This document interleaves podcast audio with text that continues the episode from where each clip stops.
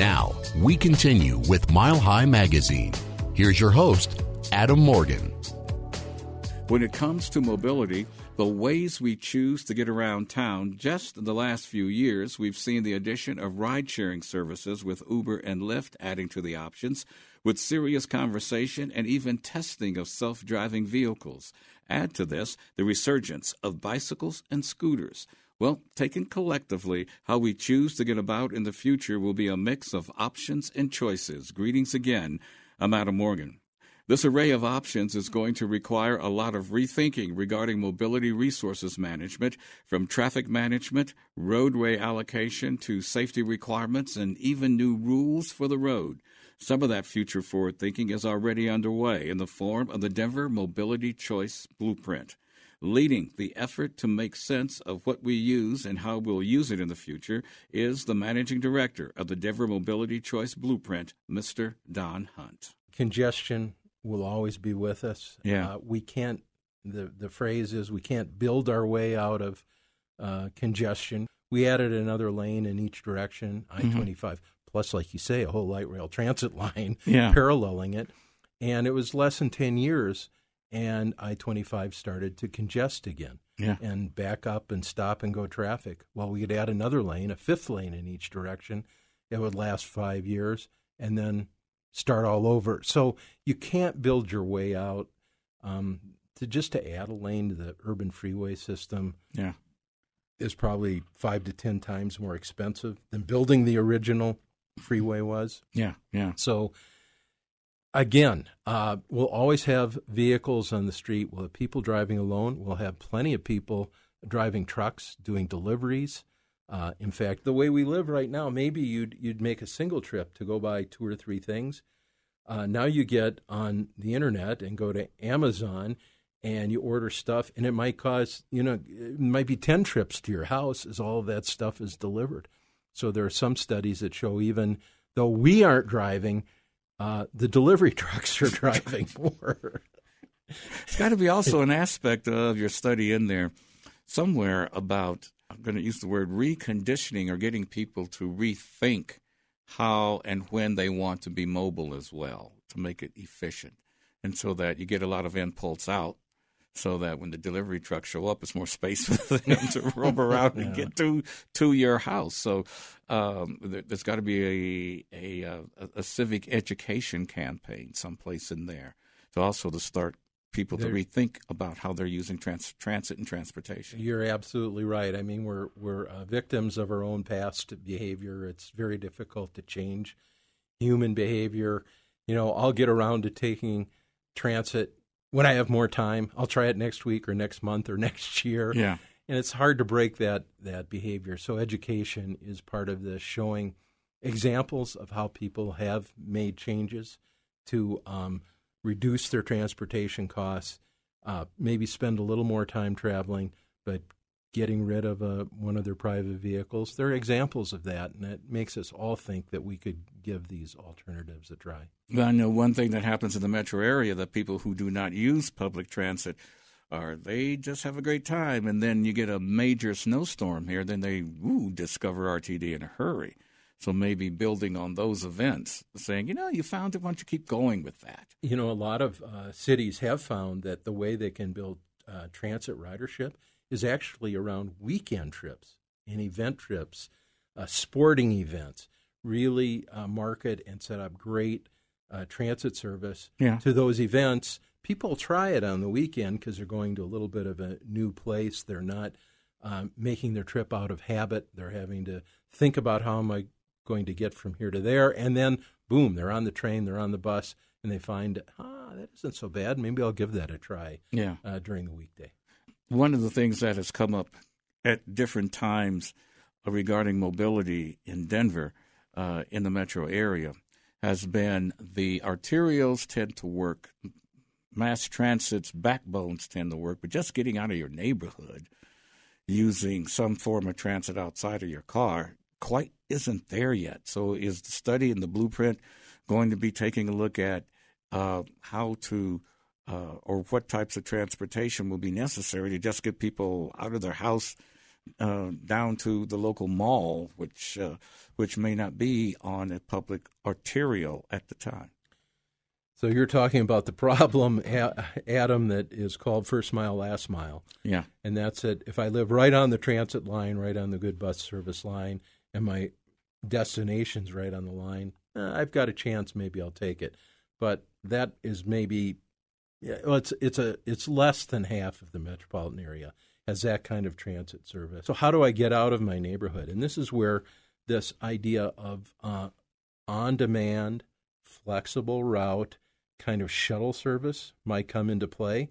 Uh, I mentioned Lone Tree earlier, where they're actually using some of the Lone Tree circulator buses yeah. in the employment area and using Uber technology, on demand app, I need a ride kind of technology to serve a person as uh, that ride is needed and being willing to flex their route, move it around depending on the demand at that particular minute or hour.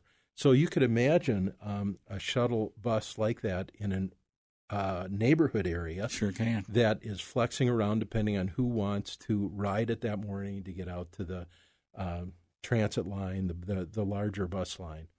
Uh, also, you there, I think there are ways to do it with uh, Uber and Lyft kind of service. Yeah. Where you're willing to share a ride with someone else. You know, that's a big barrier right now. I, if I call an Uber or Lyft, I'm not sure I want to use their shared service. I don't know who's going to be sitting in the back seat with me. Yeah. So there are, um, I think they have a challenge. Those services have a challenge to maybe develop vehicles that make me more comfortable. But we all, it's that behavioral thing we talked about before, thing. right? It's yeah. hard for us to new, learn new ways. Well, that's because our heritage has been on the horse. We get on our horse. It's only us on our horse. We got it by ourselves. Yeah. We can go when we want to go. We keep it fed. It goes down the street. That begat the car. The car, we use it almost the same way. And so now trying to become more homogeneous with everybody else – uh, we never loved, loved that stagecoach ride anyway. It was too darn bumpy. But now we have to think about this if we want to go more places and do more things. And like America's becoming more communicative driven with cell phones, we're also becoming more mobile because we want to go more places and be involved in more things. And as you spoke of retiring boomers, they're not going to just sit home. The whole notion of retirement is changing. They're not going to be in the park. They want to go and do things. And so having a system in place that can allow them to get out of aging in place is going to help them a lot. Uh, it it certainly will, uh, and that's where again some of this ride sharing and on demand mobility, everything brought to us really by um, our smartphones. Uh, everything's connected to everything else, so you can have that on demand mobility you know, Denver is not an East Coast type city that was built around transit lines. Right, exactly. And so we have a, a, a land use pattern that's more di- uh, distributed. Uh, you know, we're building more transit oriented de- development, apartments, and so on that will give people greater access to the uh, rail lines we've built. But still, the majority of people aren't going to live next to uh, yeah, a, a, rail a rail sure. station. And that's where I think the old types of basic rail and bus uh, mobility is failing. That's where the car, you know, everything was built around the car and being able to be mobile. Uh, but this, some of the technology and on-demand flex route can start to fill in this gap in a metro area like uh, Denver. No, I promised you we would get back to those self-driving cars. Oh, I want to talk about those. Now, those self-driving cars. no, we we all heard about the truck, the uh, the beer truck they took from Fort Collins all the way down I-25, and some self-driving car uh, studies and uses in other communities, and some have had some accidents and some haven't. That whole notion is a sea change to get people to do that. And, and, and no, but you have to think about it in the mobility study, not only how to do it, when to do it, and how to get it phased in. That, that's got to be the biggest challenge you will have in that study, or one of them at least. So, a couple of observations on yeah. that. Um, number one, when I was at uh, the executive director of the Colorado DOT, I was able to get into self driving cars as we went to different conferences around the country. Uh-huh. And, you know, you're amazed at what's going on and watch his car drive itself from a city street onto a highway system, maneuver the highway system, get off on an off ramp, and proceed to its destination. Um, it's amazing for about three minutes. And then you start talking to the person next to you in the car. You forget no one's driving the car other than the automated system, the computer. Yeah. Uh, but so few people have the opportunity right now to actually get into a self driving automated vehicle. That's one of the areas that Mobility Choice is working on so that we can get more people exposed to automated self driving vehicles. There's a um, pilot project that's starting up uh, out at the Pena station on the way to the airport that will connect a self driving shuttle bus from the uh, RTD rail station out to a bus stop out on uh, Tower Road. Really? So that will allow people. Yeah, it's not operating yet. They no, that's get, a, that's that's one of the stops I use. I can't wait to see that. see one. that one. Uh, and I think you will be um, you will marvel about the technology. Like I say, for a matter of minutes, it, it's really amazing how it becomes kind of secondhand. Now, I don't want to oversell driverless technology. I think it will come to us in pieces yeah. in certain parts of uh, the Denver metro region. It will come to us later here in, in, in Denver than some of the Sunbelt cities that don't have to deal with snow. Mm-hmm. Snow is a really big problem for driverless cars. I bet it is. That they haven't solved yet. But uh, to give you an example, Waymo, which is the driverless car company uh, founded by Google, it's part of Google. Yeah um, has been testing with a ridership group. They call it the Early, Early Rider Program uh, in a couple of suburbs of Phoenix. It's been going on for about a year. Originally, when the people they uh, page the car with their app, with their Google app, it shows up at the front door. There was a safety driver early in the program, so there's someone sitting behind the steering wheel, not steering, but yeah. sitting there. Now, they, Waymo has moved the safety operator to the back seat. So now there's no one behind the wheel. People are still using it. And I'd say it's a matter of months. And uh, Waymo in Phoenix will start the first uh, driverless ride hailing or Uber Lyft, I guess, uh, kind of company. And then that will start to spread across the country. Sunbelt cities first. GM is, is saying 2021. Ford is saying 2021 for that kind of service.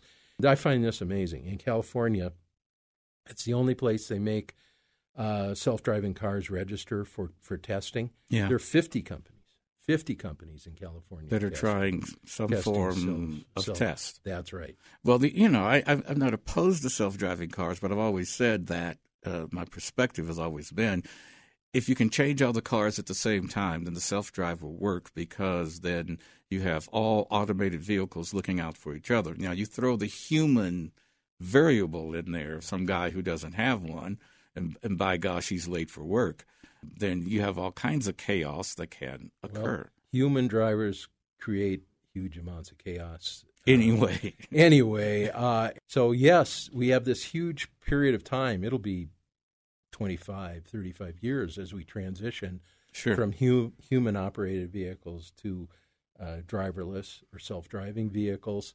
And during that period of time, we're going to have a mix of vehicles on the road. So those poor self driving vehicles have to really learn a lot hu- about human behavior. They sure and do. try to anticipate what a human being may do. So every once in a while, someone says, well, maybe by the year 2050, uh, we'll outlaw human driven cars. Yeah, they could. Uh, I doubt it, but there is this safety factor, isn't there? Well, we don't ride horses anymore either, so no, we always have right. to think think about that kind of. You know, the the uh, example that's most often used is um, elevators.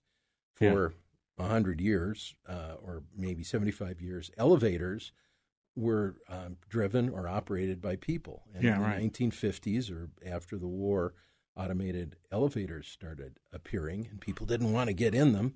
So they said, well, even though it's autom- automated, we'll have someone sit there, the uh, elevator operator, and they'll push the automated buttons for you. And so there was a period of 10 years where automated elevators had people sitting there pushing the automated buttons. Yeah. And then finally, people became uh, accepted the automation and felt safe again. What's the website where people can go and find out more and perhaps uh, take the survey as well? Yeah, it's uh, mobility choice blueprint.com. Okay. All one word, mobility choice blueprint. And you can take the survey and find out what kind of uh, commuter, what kind of mobility person you are. Mr. Don Hunt, the managing director heading the Denver Mobility Choice Blueprint, has been our guest again on this edition. You can follow their work online at mobilitychoiceblueprint.com. I'm Adam Morgan. Do keep in touch, stay on your game, and we thank you for sharing a few moments of your weekend with us.